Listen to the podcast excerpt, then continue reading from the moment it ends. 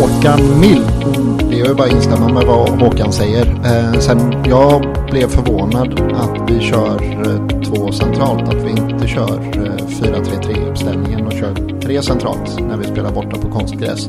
Matanovic, Antonio. Stort tack, bra, kul att vara här. Och det ser vi nu att det börjar faktiskt spenderas. Vad kan man ta med sig då? Jag tar med mig att Sebastian Eriksson spelade 35 minuter allsvensk fotboll. Nu trycker jag på räck. Hjärtligt välkomna till Kamratpodden avsnitt nummer 19 med mig Antonio Matanovic. Och vilket avsnittsnummer! Nummer 19. Det är lite speciellt för mig. Varför då tänker ni ni lyssnare? Nummer 19, den ska jag dedikera helt och hållet till en spelare inom hockeyns värld. Min enda favoritspelare inom hockey. Steve Eisenman, Detroit Red Wings. Klassspelare, kapten, trotjänare. På den tiden följde jag faktiskt NHL, samlade kort och Eisenman var min gubbe. Lidström, Paul Coffey, Fedorov. Ja, de var ett bra gäng. Brendan Shannon också var fin. Mm. Jättefin. Eh, Christian Olsson, NHL under eh, unga ålder. Samlar du på hockeykort och tittar på Detroit Red Wings? Alltså käppakrig har aldrig varit min grej. Nej. Det har bara varit fotboll. Och egentligen knappt fotboll. Utan jag är en sån här hipsterig snubbe som... Jag tycker inte om fotboll egentligen. Jag Nej. gillar bara Blåvitt. Ja, jag förstår. Ja, ändå har du ganska bra omvärldsanalys just nu tycker jag. När vi pratar du och jag. Nej, men hockey var ju det på den tiden. Detroit Red Wings, Colorado Avalanche var de stora som möttes på den tiden. NHL var väldigt stort eh, ute på hissingen när vi samlade på oss. And eh, Mighty Ducks var ju någonting som man ville också ha i souvenirer. San Jose Sharks, också en klubb som många samlar på sig. Fina hajen med klubbarna. Eh, Men det fina är det att ute i San Jose är det ju inte bara hockey. Det är ju även fotboll. Quakesen har vi ju där ute. Ett lag som gjorde en otroligt usel säsong nu borta vid MLS. Kom ju sist borta i den västra konferensen. Och varför pratar jag om San Jose plötsligt? Ja men det är ju så att vi har en gäst här idag och han har en koppling till Quakes. Vi har Mikael Stare på plats här i Kamratpodden för första gången. Hjärtligt välkommen hit Stare! Stort tack. Hur står det till? Men bra, absolut. Det är ju en, eh, en ledig dag idag. Så att idag så är det sådana dag som man eh, hämtar energi. Så att, eh, jag har varit här på Kamratgården ändå, men såklart. Men det är träningsledigt och det är en dag, man hinner göra en massa saker som man inte hinner göra när huset är fullt här. Så det förstår jag. Hörru du, det är inte ofta, ganska ovanligt måste jag säga att vi har en svensk tränare som har huserat så mycket utomlands som du har gjort. Vi har haft dig i Grekland. Du har varit borta i Kina. Du har varit i USA och Norge får ju ändå klassas som utlandet. Sarpsborg som senast. Vad tror du är anledningen till att du har hamnat ute i världen så ofta? För det är inte så vanligt som en allsvensk tränare tänker jag.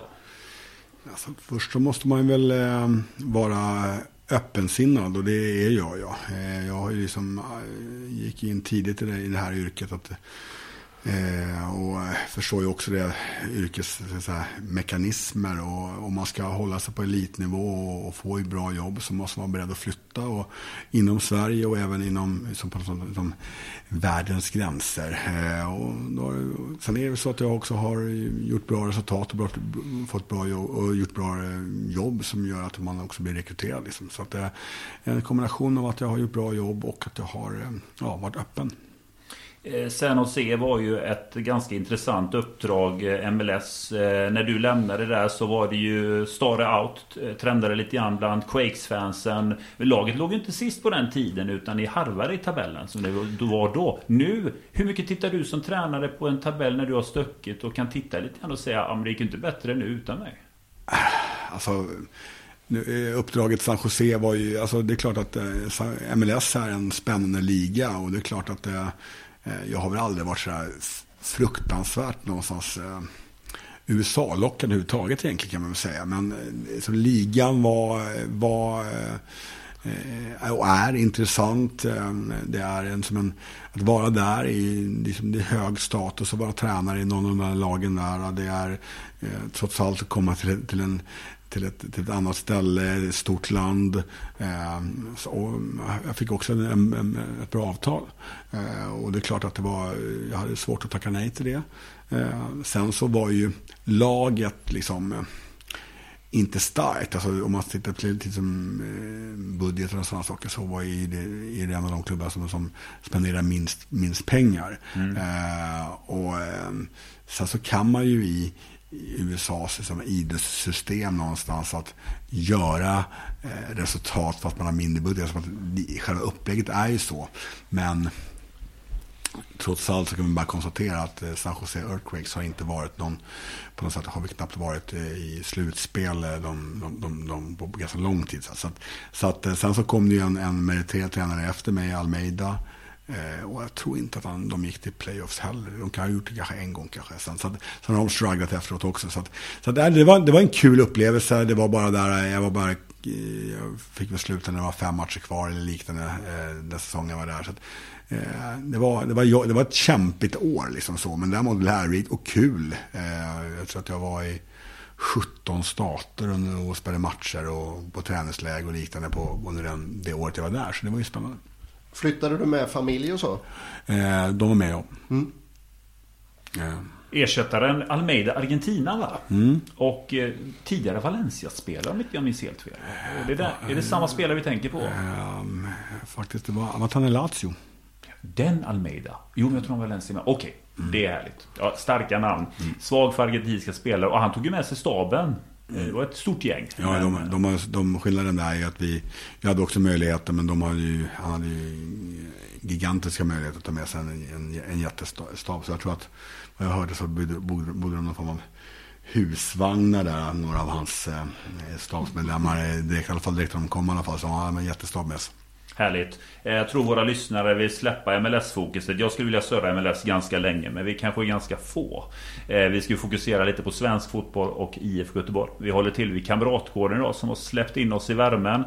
Vi kommer ju från en tid här nu där det har varit ett uppehåll. Vi är ju igång nu. Men jag är lite nyfiken på vad gör du från det att när Allsvenskan slutar? När går du på en mentalt uppehåll och när är du tillbaka igen och tänker fotboll?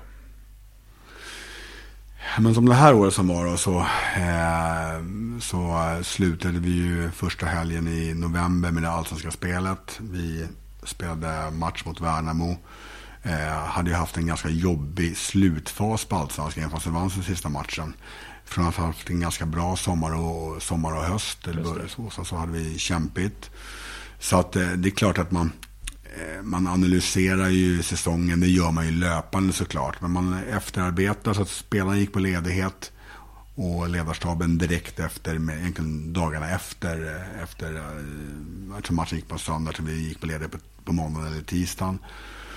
Jag var kvar i Göteborg här på Kamratgården och liksom samtal med ja, med, med Håkan och ledning och, och liksom man, man slutplanerar fast man har gjort en, en, planering såklart. Men man gör det som sista finishen på, finishen på, på, den, på den grejen. Och sen så liksom, jag tror att jag var kvar en, en sju dagar, sju, tio dagar. Och sen så var jag utomlands eh, på semester och då försöker man liksom någonstans att, att man, för mig så är det så att så länge jag är på plats i Göteborg Eh, och till och med faktiskt hemma i Sverige. Så då känner jag, jag har väldigt svårt att se mig som ledig. Mm. När jag är, för jag blir ständigt påmind. I Göteborg så är jag liksom Blåvitts tränare. Eh, och det är som när jag, liksom, jag bor här i närheten och jag liksom, känner koppling. Liksom, jag är ute och joggar i Skatås så är det, liksom, är det kopplat till Blåvitt känns det på något mm. sätt. Va? Så, va? Mm.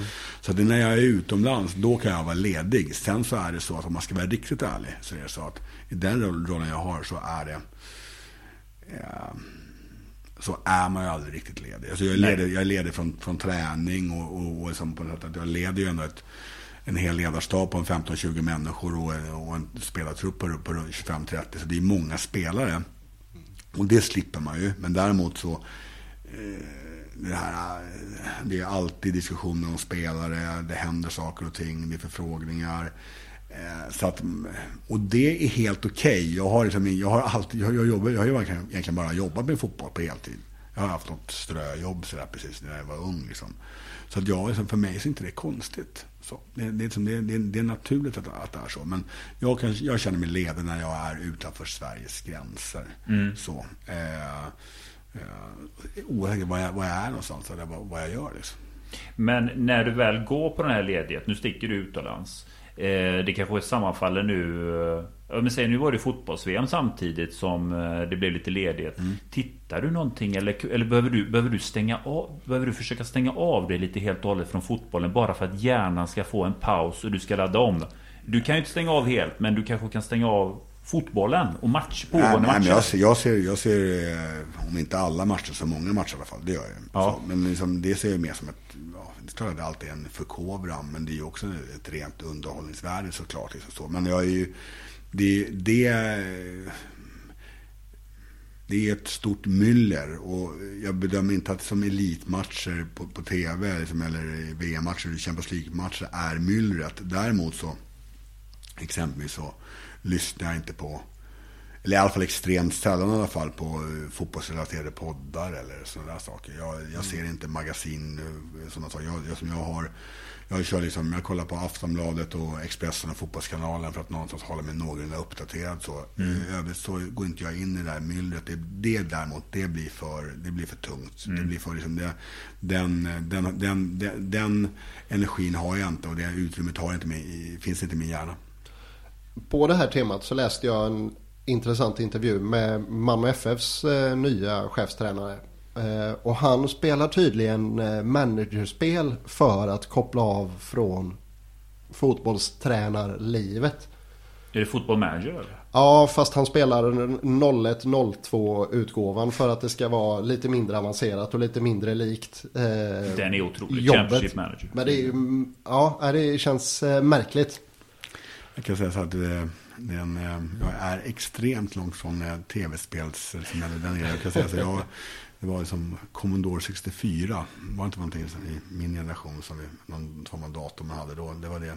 Du fick ju snurra igång kassetten där ibland. Så, så, så, nej, jag, jag, jag, kan säga att jag, jag, där är jag inte där faktiskt. kan jag säga. Så det, det, och mina barn har varit, har varit intresserade av sånt här såklart. Men, eh, och är, men eh, jag, jag har inte fallit för det.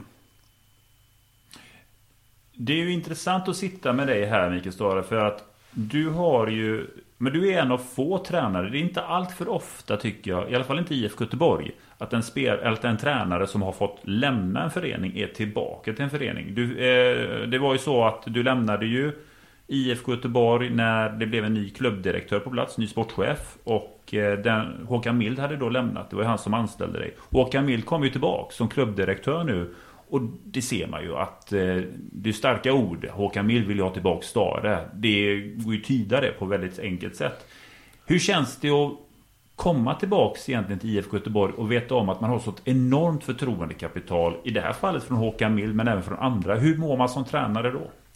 Alltså först och främst så, så känns det som att eh, det där förtroendet för kapitalet, alltså det är ju någonstans, det är ett stort förtroende för uppdraget, så såklart. Så, sen så är det ju det är en jävla massa eh, förpliktelser. Liksom. Så är det. Absolut. Så, så, är det. så det, det, är klart liksom att, att jag får uppdraget, jag får, får förtroendet, sen är det ju leverans som gäller.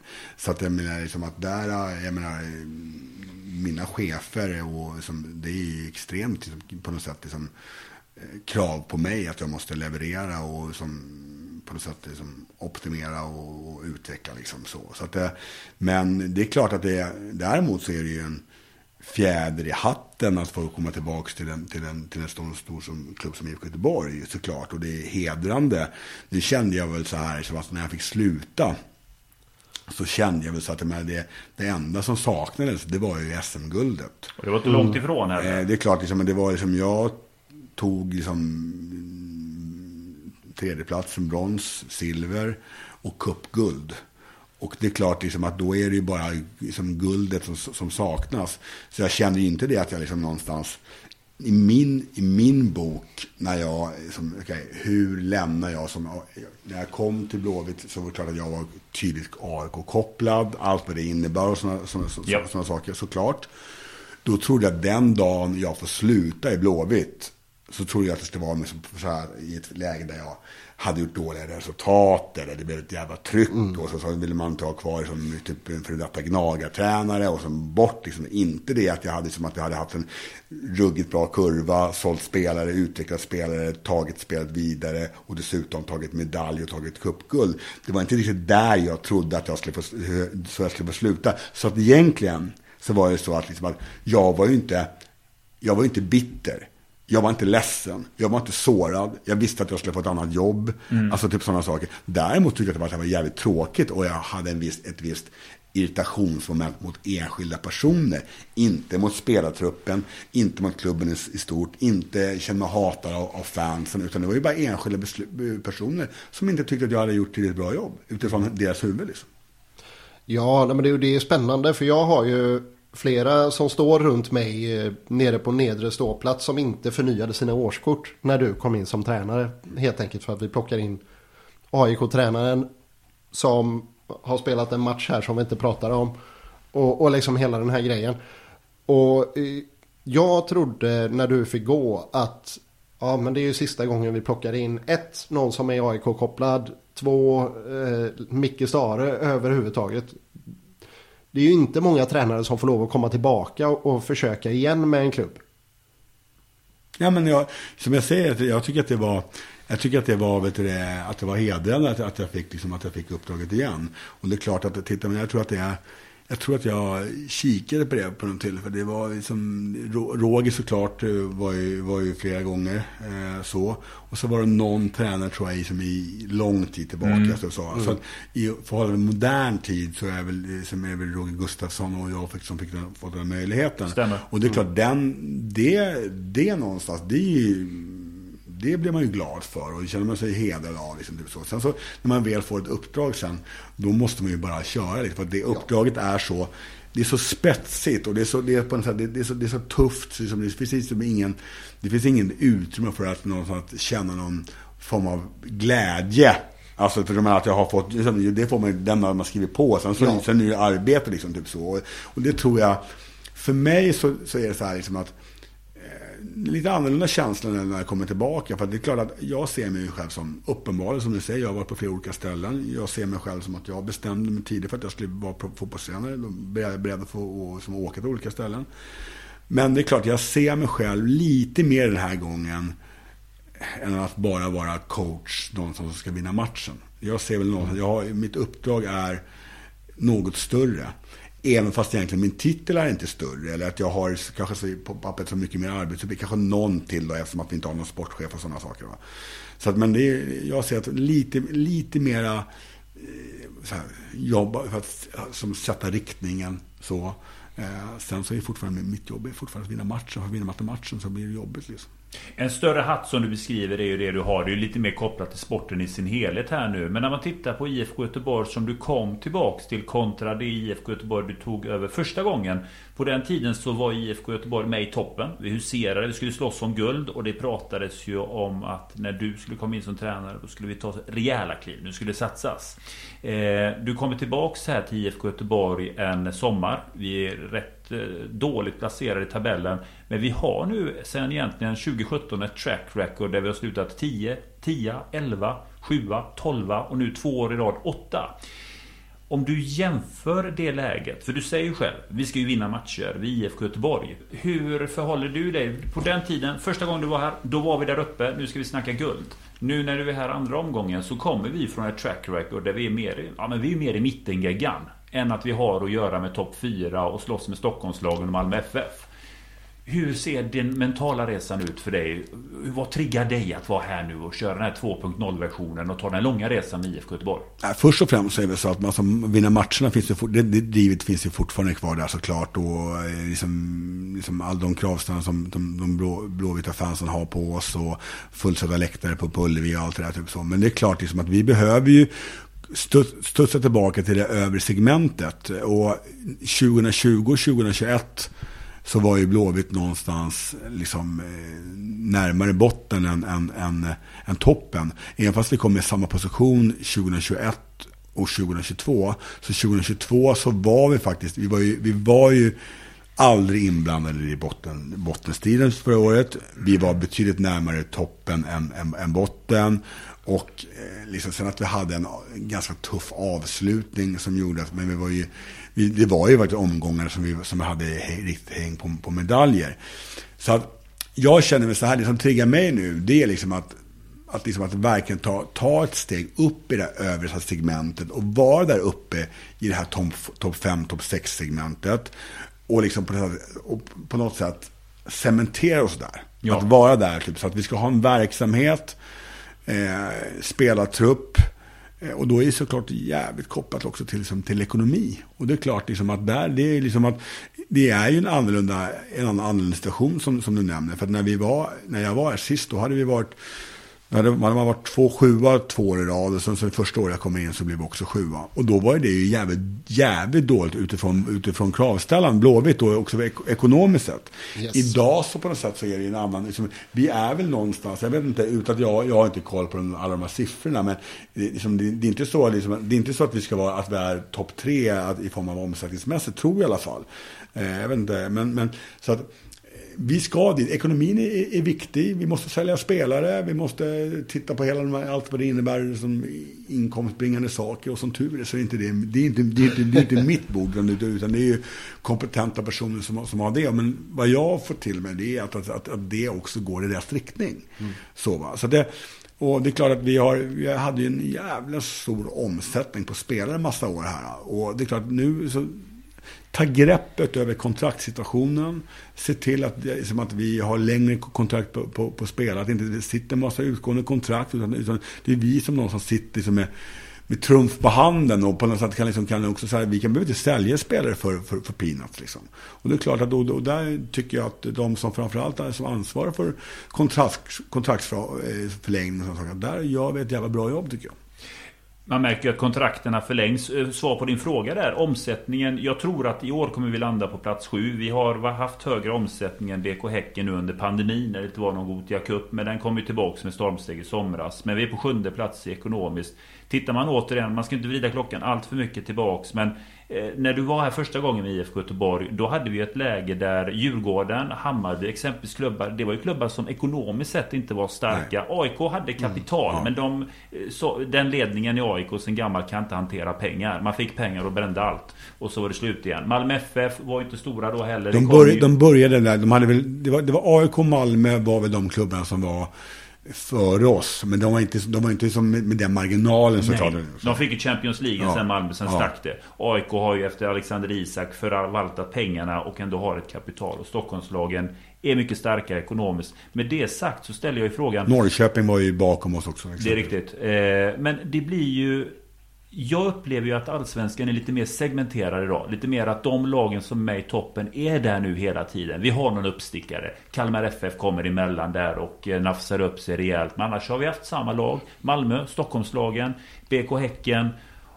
Och det, jag tycker det är svårare att komma upp där. Som du nämner här, fem, femte och sjätte platsen. Men gör du bedömningen att vi är närmare än någonsin?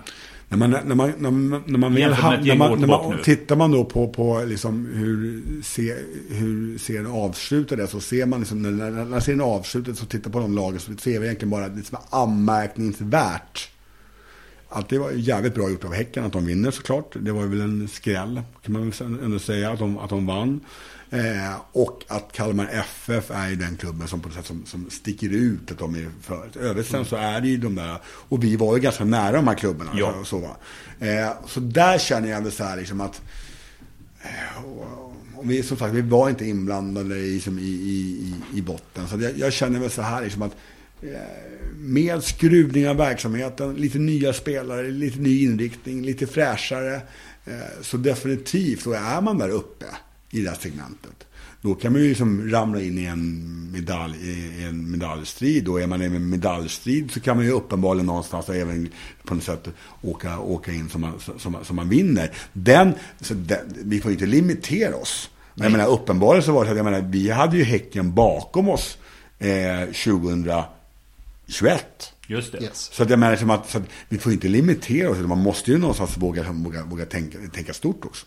Så är det ju. Och det var ju flera gånger i sensomras, tidigt i höstas, när supporterkollektivet i alla fall, jag vet inte hur tankarna gick här uppe, men vi tänkte att nu, nu har vi chansen.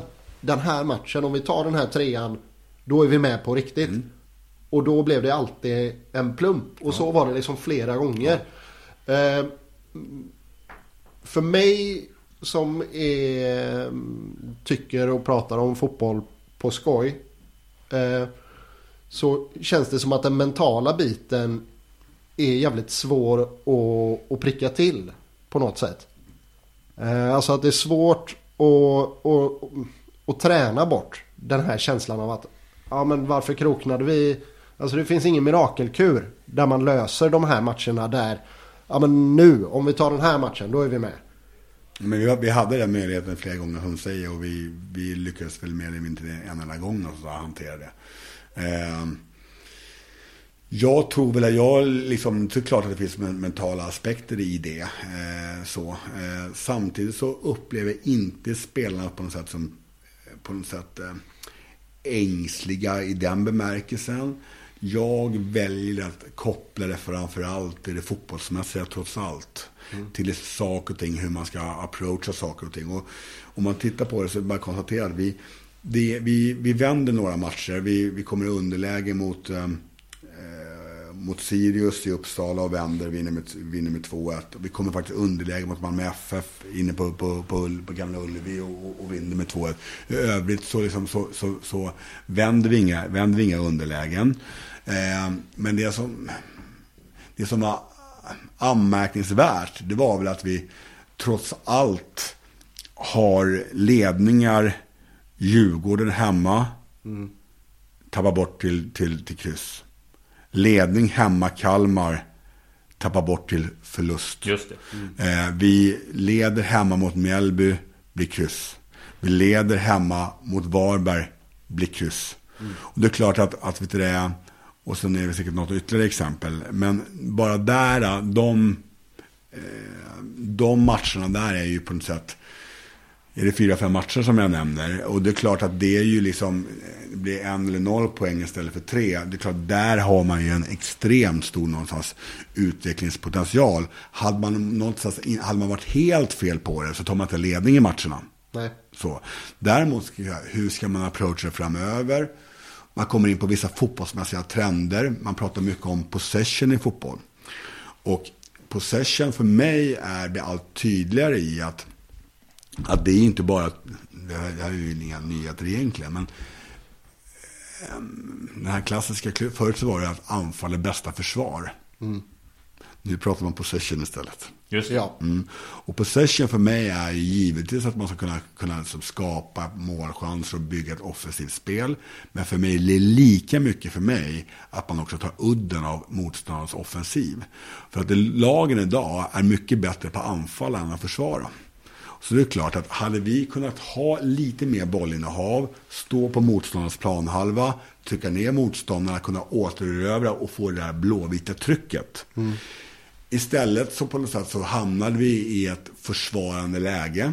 Vilket jag i grund och botten filosofiskt sett, som på något sätt tillbaka, är så att jag menar på att fortfarande så kan man försvara sig och definitionen försvara sig för mig är ju i grund och botten att när motståndaren har bollen så är man, är man försvarande lag. Mm. Så.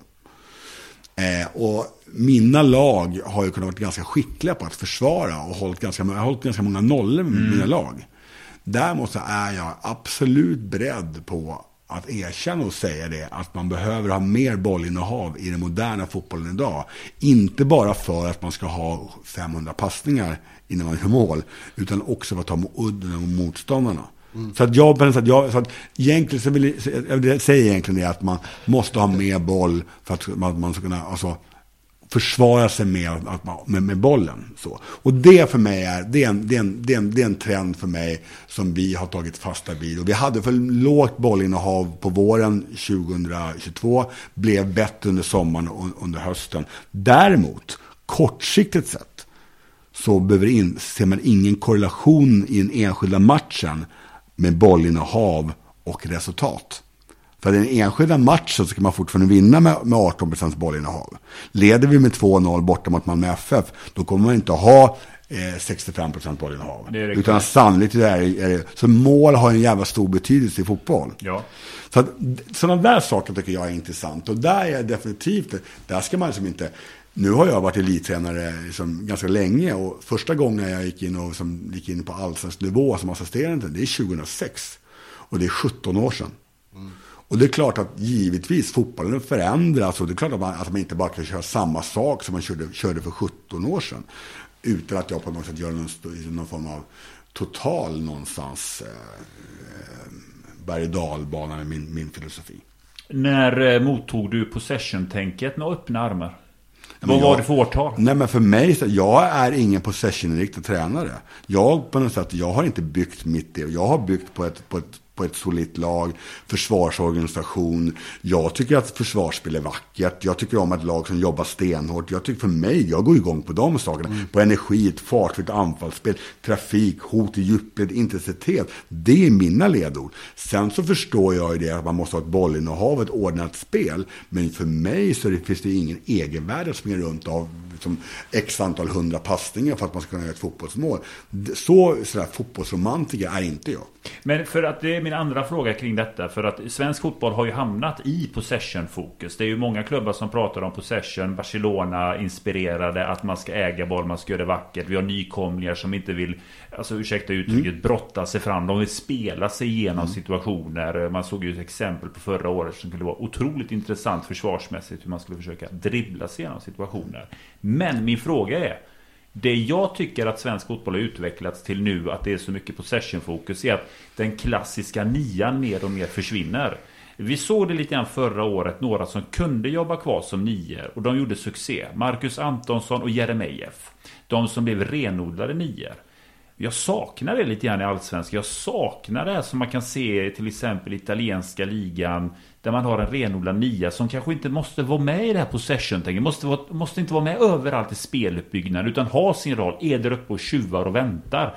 Har det förändrat? Har jag fel? Eller är, har vi tappat bort vår nia? Eh, alltså om, man, om, man, om man väljer att starta på lite annorlunda sätt så, så känner jag väl så här liksom att det, de lagen som är tydligt, alltså överdrivet eh, possession-inriktade Bayern. är ju inte de lagen som är storklubbarna trots allt för mig. Utan de lagen som kanske har det, det överdrivna possessionspel, kanske kan Hammarby då på, på Tele2 och så här, men det är ju mest Sirius och de gängen. De har ju någonstans byggt, alltså det, var ju, det startade ju egentligen med Östersund, Östersund Jönköping Södra och de gängen. Precis. De gick ju upp all, i allsvenskan för, nu är det ju tio år sedan, eller liknande, på ett offensivare spel. Så, tidigare så gick ju upp, nykomlingar uppåt på ett annorlunda sätt. Det är egentligen bara Halmstad som har gått upp egentligen på ett traditionellt sätt på slutet. Eh, så. Eh, och så att även fast de, de, de, och menar Malmö, Hammarby, Djurgården, AIK. Det är såklart lag som har bollinnehav för att de, är också, för att de har också spelare och, och tryck på, på sin stad, att de trycker ner motståndarna. Men, men det, det, där jag tycker att det där, där, där, är tydliga på här bollinnehavsfokus, den där, där, där överdrivna romantiska tron på, på passningsspel, eget straffområde och. Det tycker jag mest de klubbarna som är på den, på den nedre halvan som, som, eh, som är mer fokuserade kring det.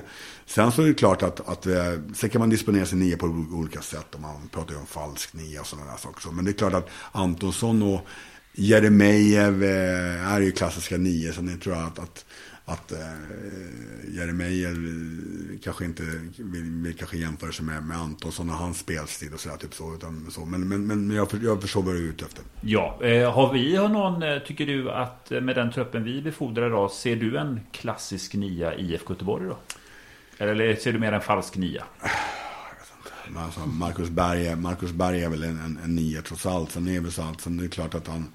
Sen kan ju han ju droppa och länka och allt det där. Vad, vad kallas det för? Är det nio, nio och en halv, falsk tia, tia? Droppar han inte lite för mycket? Nu måste jag ställa en kritisk fråga. Jag ser ju Berg som en riktig jäkel där uppe som ska husera och stöka till i straffområdet. Allt för mycket många gånger ser han straff. Straffområdet så är han ju, är han ju eh, fortfarande knivskarp. Men Exakt. så- Men såklart att eh, sen är det ju så att det, sen finns det ju en mm, finns det ju säkert eh, fysiska eh, limiteringar i det liksom det också, så, såklart. Så att det, det är oftast det som också präglar en spelare när, när, när, spelaren blir lite äldre. Så man har, jag menar Zlatan har ju, har ju gått i olika eh, skepnader liksom. Ja.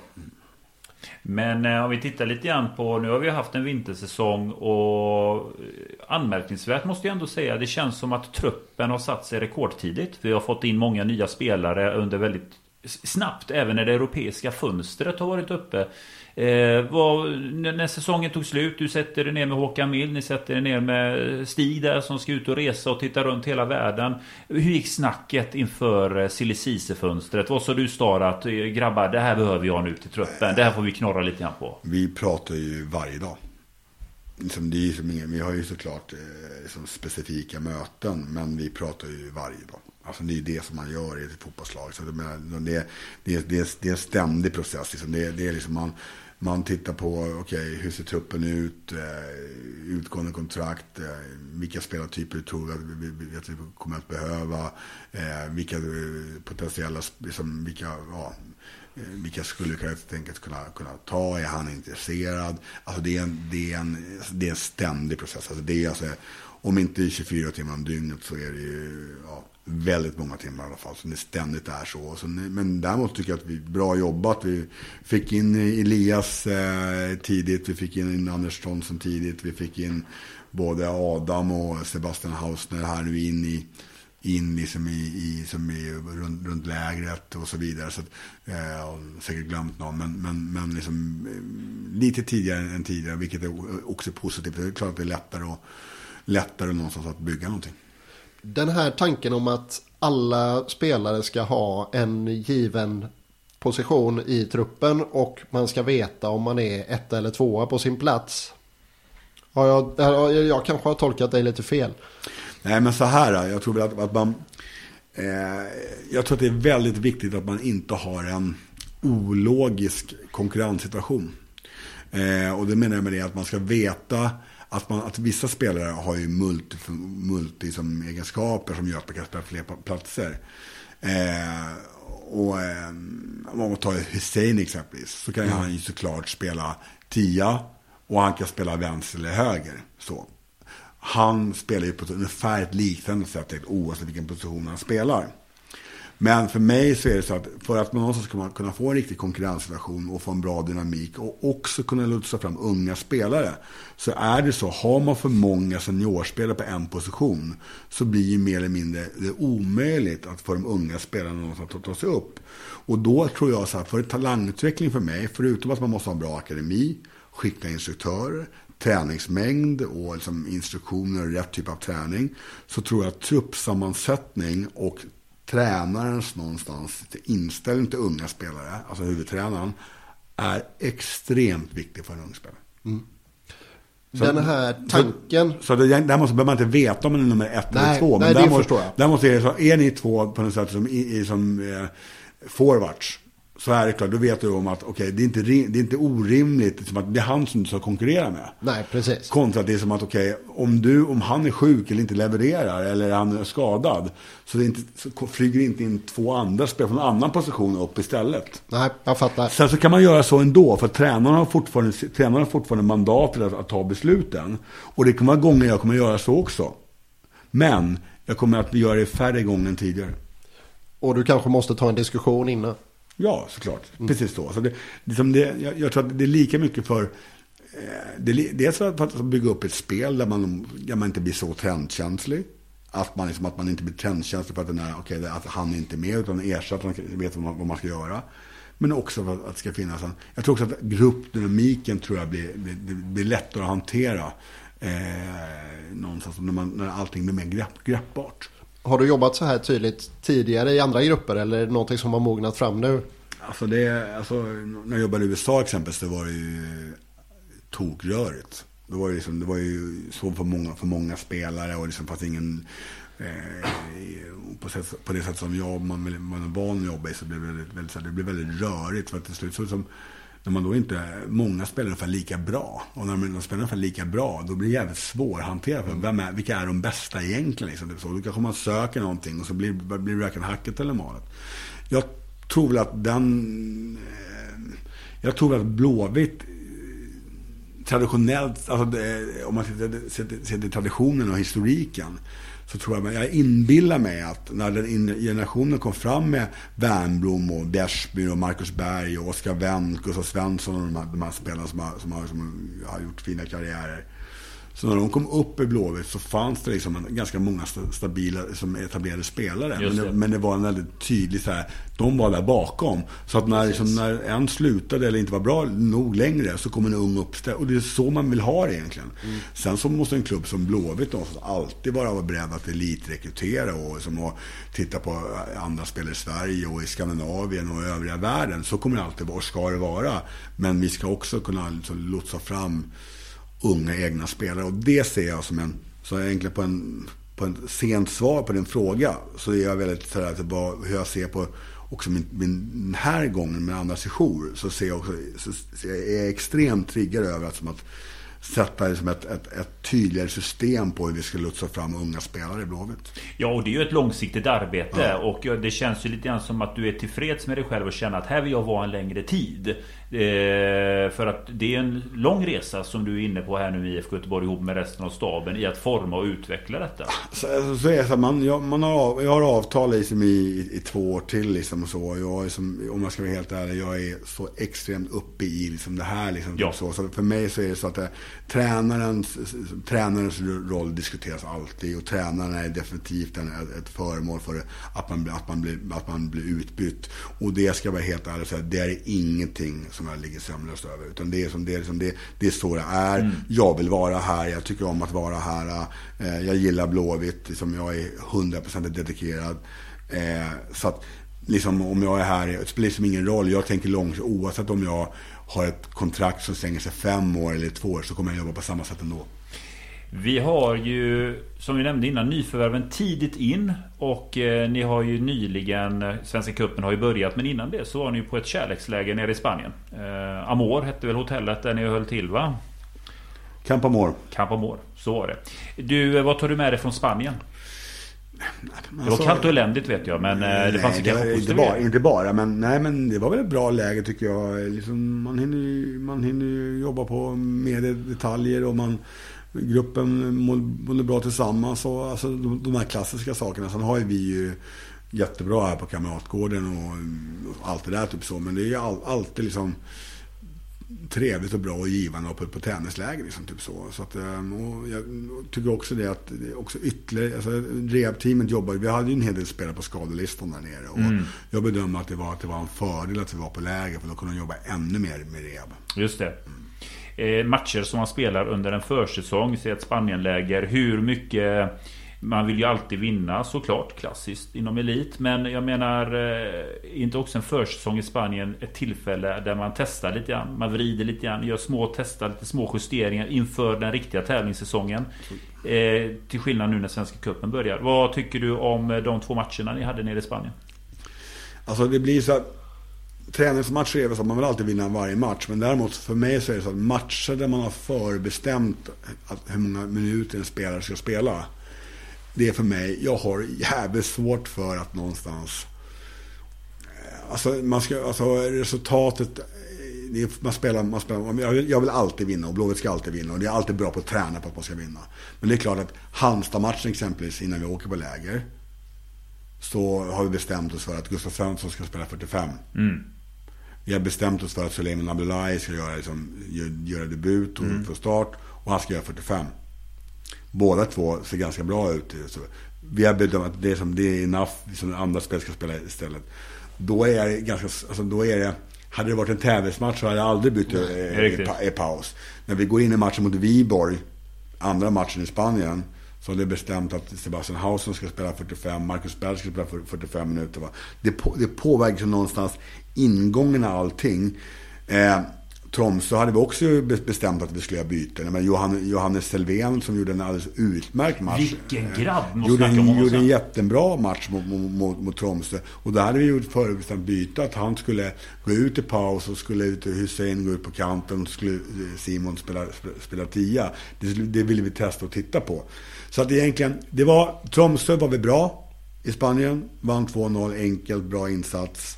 Eh, bra mittbackspar. Carlén och, och, och eh, Oskar Wendt gjorde alldeles utmärkt som, mm. som mittback i den matchen. Suleiman var bra, Sylvén var bra. Eh, andra matchen blev vi utspelade av, av, av Viborg. Kanske inte att de hade så att, det, att vi la oss platt på att de spelade ut oss med possession. Men de var klasser bättre än vi var. Eh, så att... Eh, ja, bra mot, mot, mot, eh, mot eh, Tromsö. Sämre resultat mot, mot Viborg. Men jag står fast vid att det var vår, vår bästa träningsmatch ändå. För att den prestationen som vi gjorde Eh, alltså det var mot ett mycket bättre motstånd eh, kontra de andra motståndslagen vi mötte under första.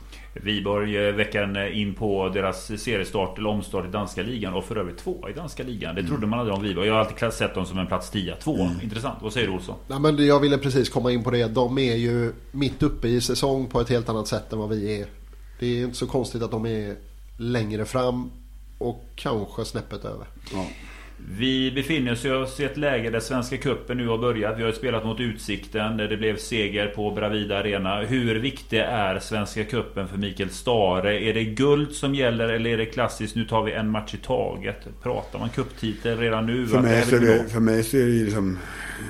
För mig så är det ingen kontrast. Det är en match i taget för att vinna den. Men för att, för att man ska kunna vinna cupen så måste man ta en match i taget. Och, och som först ta sig till ett till ett läge där man kan få till en gruppfinal mot Norrköping. Det är det som är själva, som hela, hela gruppkonceptet bygger ju på att, att det är en åttondelsfinal som man spelar i sista matchen i gruppen. Det är det hela tänket att man ska, ska, man ska vinna mot de lagen som är, som är lägre rankade, som man står i, i, i bästa fall så, så ska man ju, är man ju klar för två matcher. Men i, i fallande skala så ska det räcka med en poäng i sista matchen och i värsta fall så får man vinna den. Det är hela, hela gruppkonceptet bygger ju på det. Så är det. Eh, och, så att, så det, det, är klart att vi, jag har vunnit cupen med Blåvitt och det var en trevlig, trevlig upplevelse. Det vill jag gärna göra igen.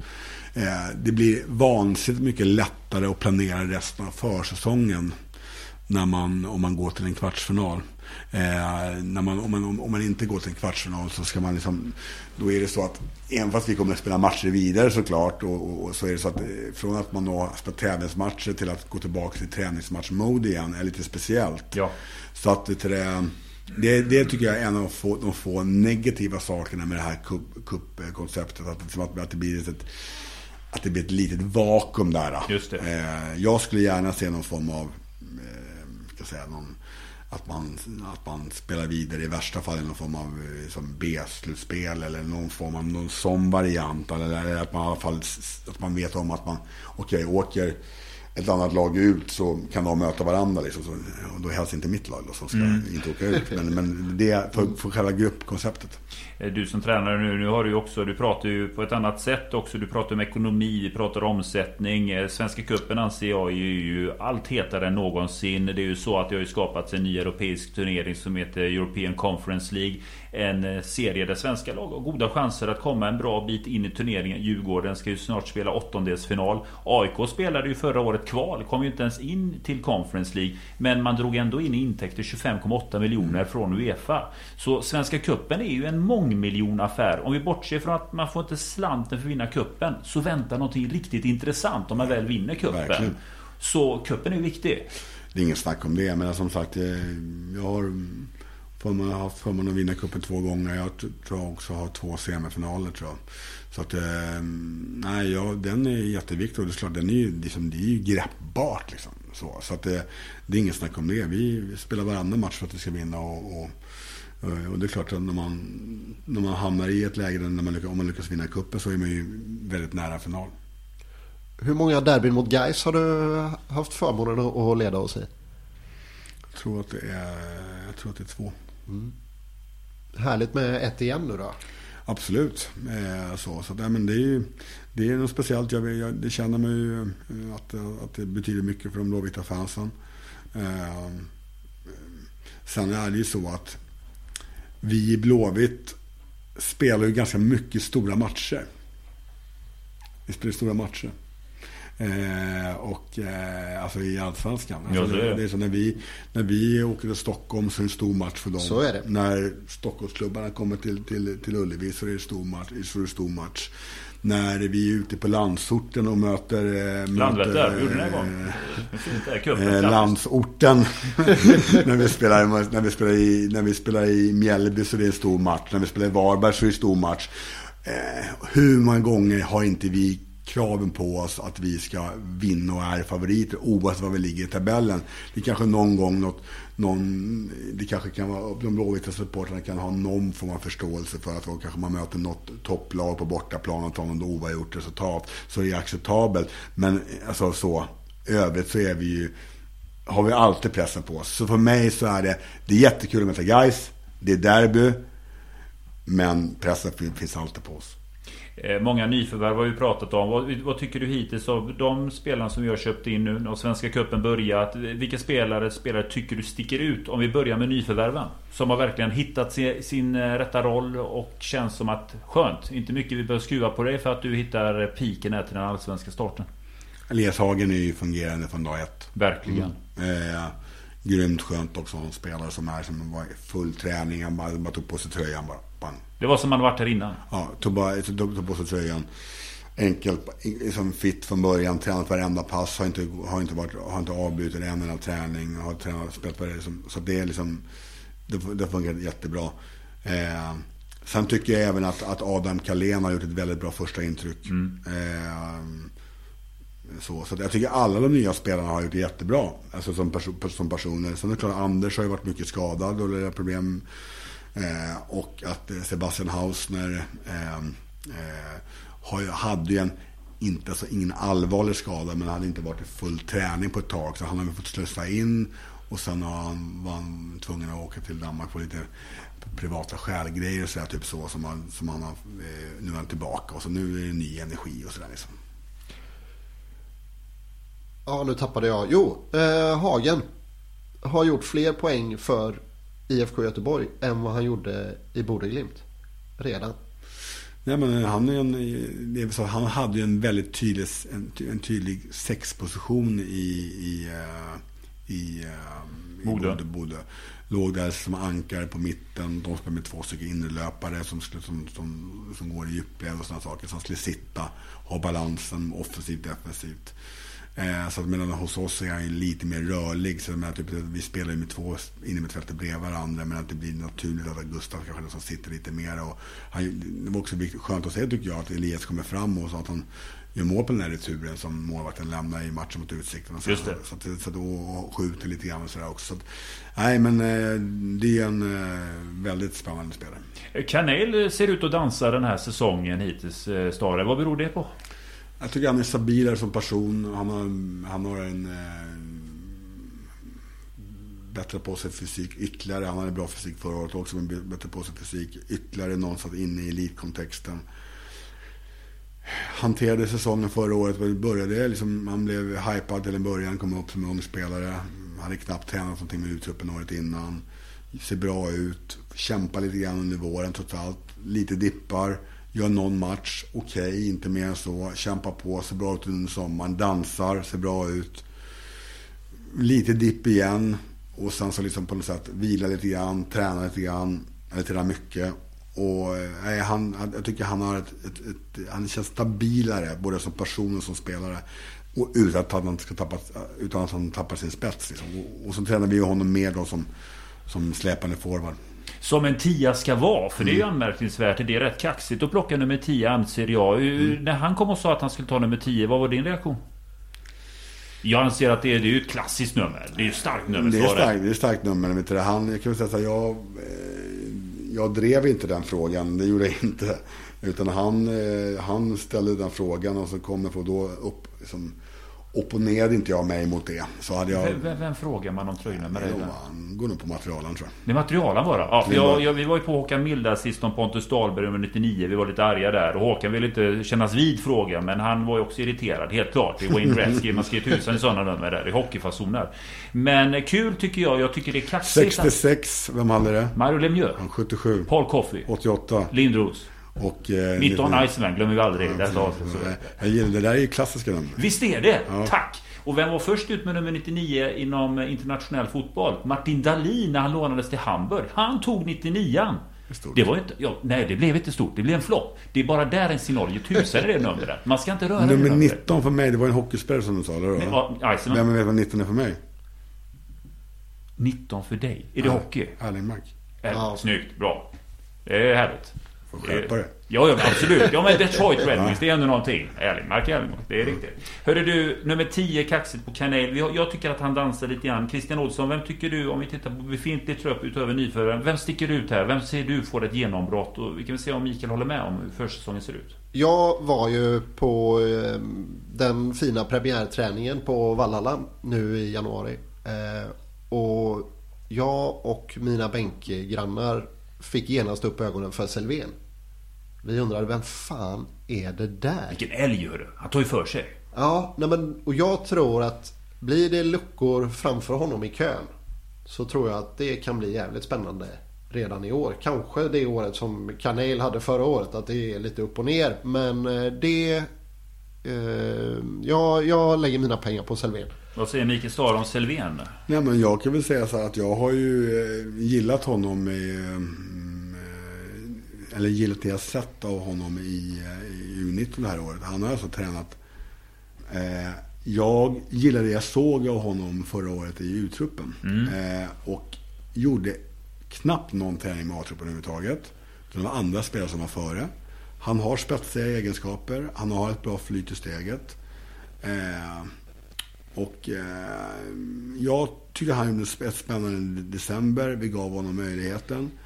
Eh, och eh, jag måste säga att han har verkligen tagit till sig träningen. Och eh, det är lite grann, han har, de, har, de har kört extremt mycket de här, de här unga killarna. De har kört, vi har kört mycket med laget, men vi har kört extra mycket med de unga spelarna. Och jag tycker att han någonstans växer in i det allt mer och ser mm. mer självklar ut. Och jag tror att eh, det där är en, en det har inte varit helt givet att, att Salvén är den som ens ska lyftas upp. Och kan säga att tittar man på 03-kullen så är det väldigt många spelare ja. som har varit före. Så det är imponerande bra gjort av en spelare att orka köra och det är imponerande bra gjort av akademin att kunna leverera. För att det här är ju liksom på något sätt liksom, det är Tolensson och ska Wilhelmsson och de har haft, sålde någon ungdomsproffs till, till, till, till Chelsea som gick, sen gick till Stoke. Och man har haft Ambros, det är Bångsbo, det är Hussein och så vidare. Och så kommer Kurre och, och vet du, Selvén in här nu. Det är imponerande. Så att, eh, så att eh, Selvén har extremt spännande egenskaper. Så det är intressant att se hans vidare utveckling. Kul! Tiden går och eh, vi ska ju på något sätt landa i konklusion att vi har ju kuppen här nu. Vi ska ju så småningom ha Allsvenskan. Ehm, truppen, eh, Mikael Stare, tycker du att den är eh, satt eller skulle du vilja ha, till, ha in någon ytterligare spelare?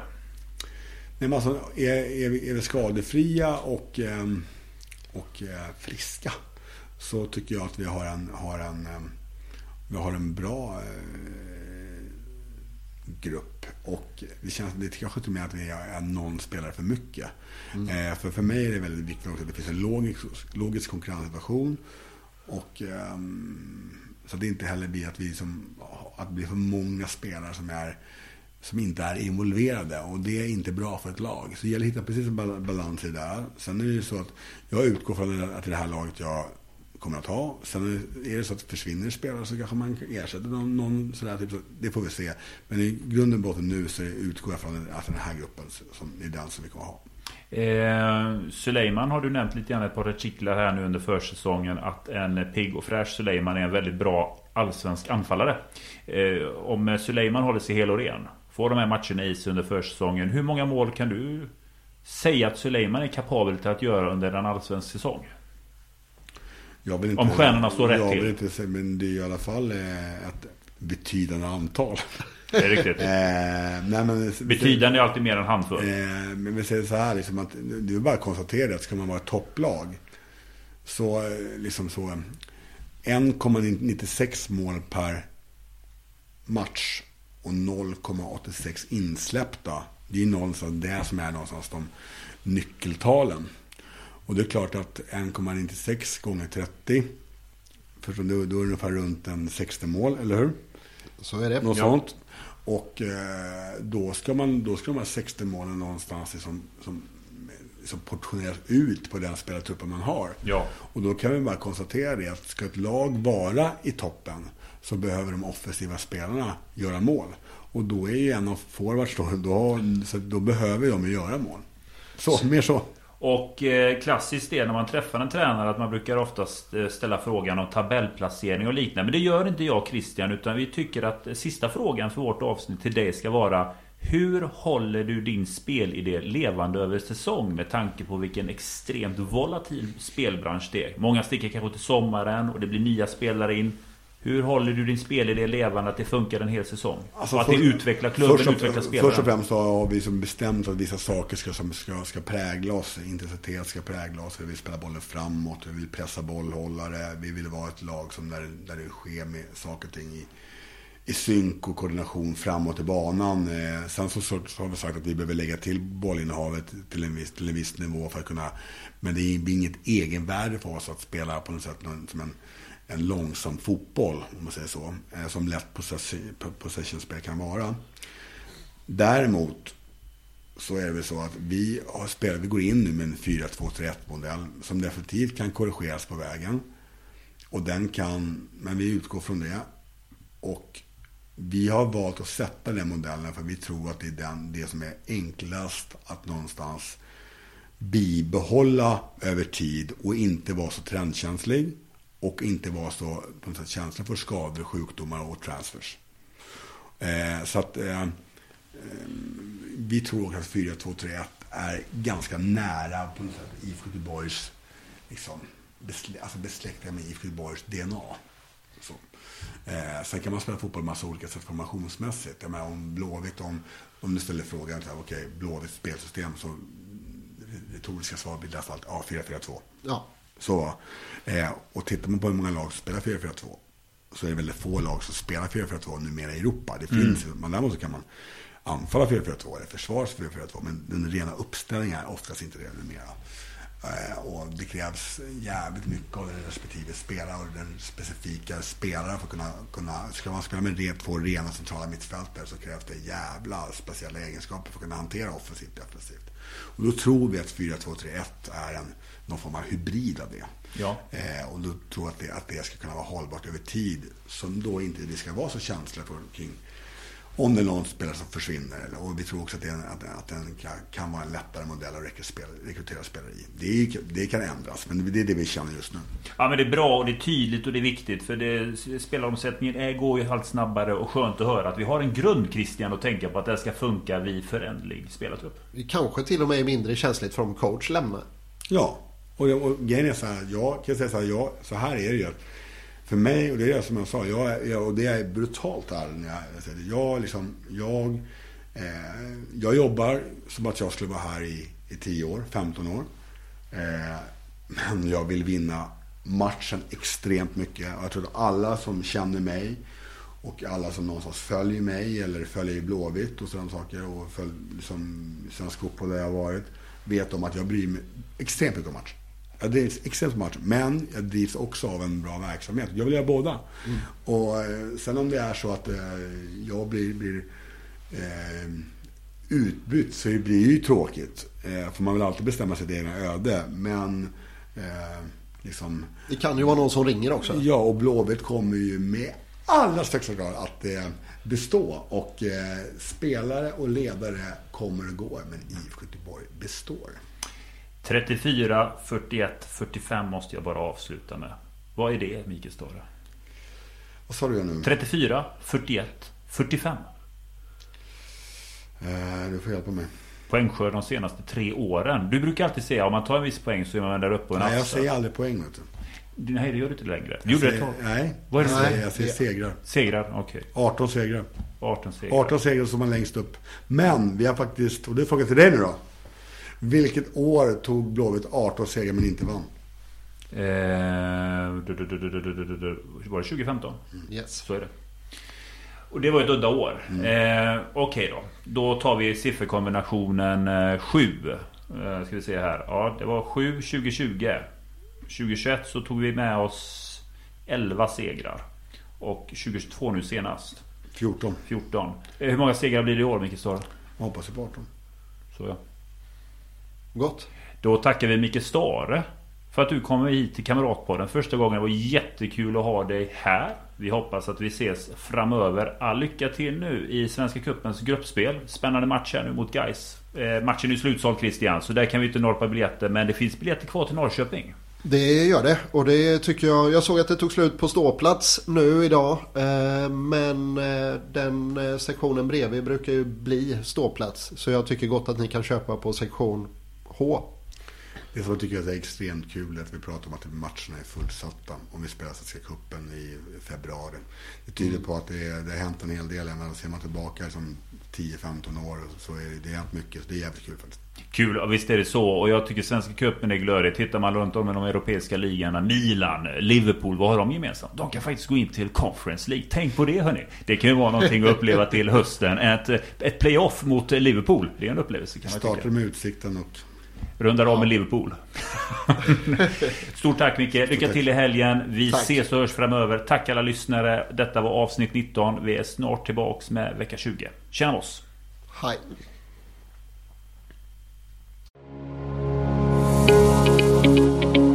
Hur är din form?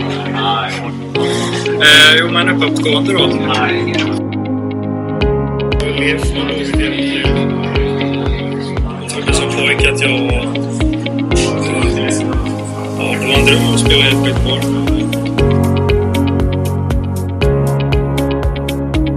Håkan Mild. Det är ju bara att instämma med vad Håkan säger. Jag får göra det som... Eh, sen jag blev förvånad att vi kör eh, två centralt. Att vi inte kör eh, 4-3-3 uppställningen och kör tre centralt när vi spelar borta på konstgräs. Nej, 4-0. Alltså det, det är väl det vi tar. Olsson, hur är läget med dig? Matanovic. Stort tack, bra, kul att vara här. Vad kan man ta med sig då? Jag tar med mig att Sebastian Eriksson spelade 35 minuter allsvensk fotboll. Faktiskt det. Det är ju inte många år man ska vrida klockan tillbaks när man faktiskt kunde tänka sig att en spelaraffär in till Allsvenskan över 10 miljoner, det skulle nästan vara otänkbart. Det är många klubbar som senaste boksluten redovisade rekordsiffror och det ser vi nu att det börjar faktiskt spenderas. Eh, nej men det är ju en sån liga som är lite grann som Championship var förr. Fullt ös, inte riktigt eh, hållt tätt bakåt. Utan eh, ja, raka rör och rätt bakåt. Så det kommer ju passa Oskar. Det är ni som är de konstiga och sådär. Exakt. Ja. Ja. Lite positivt var ju att det är rekord i redovisat eget kapital. Det har vi inte haft sedan jag tittade tillbaka 2007. Tack själv Daniel.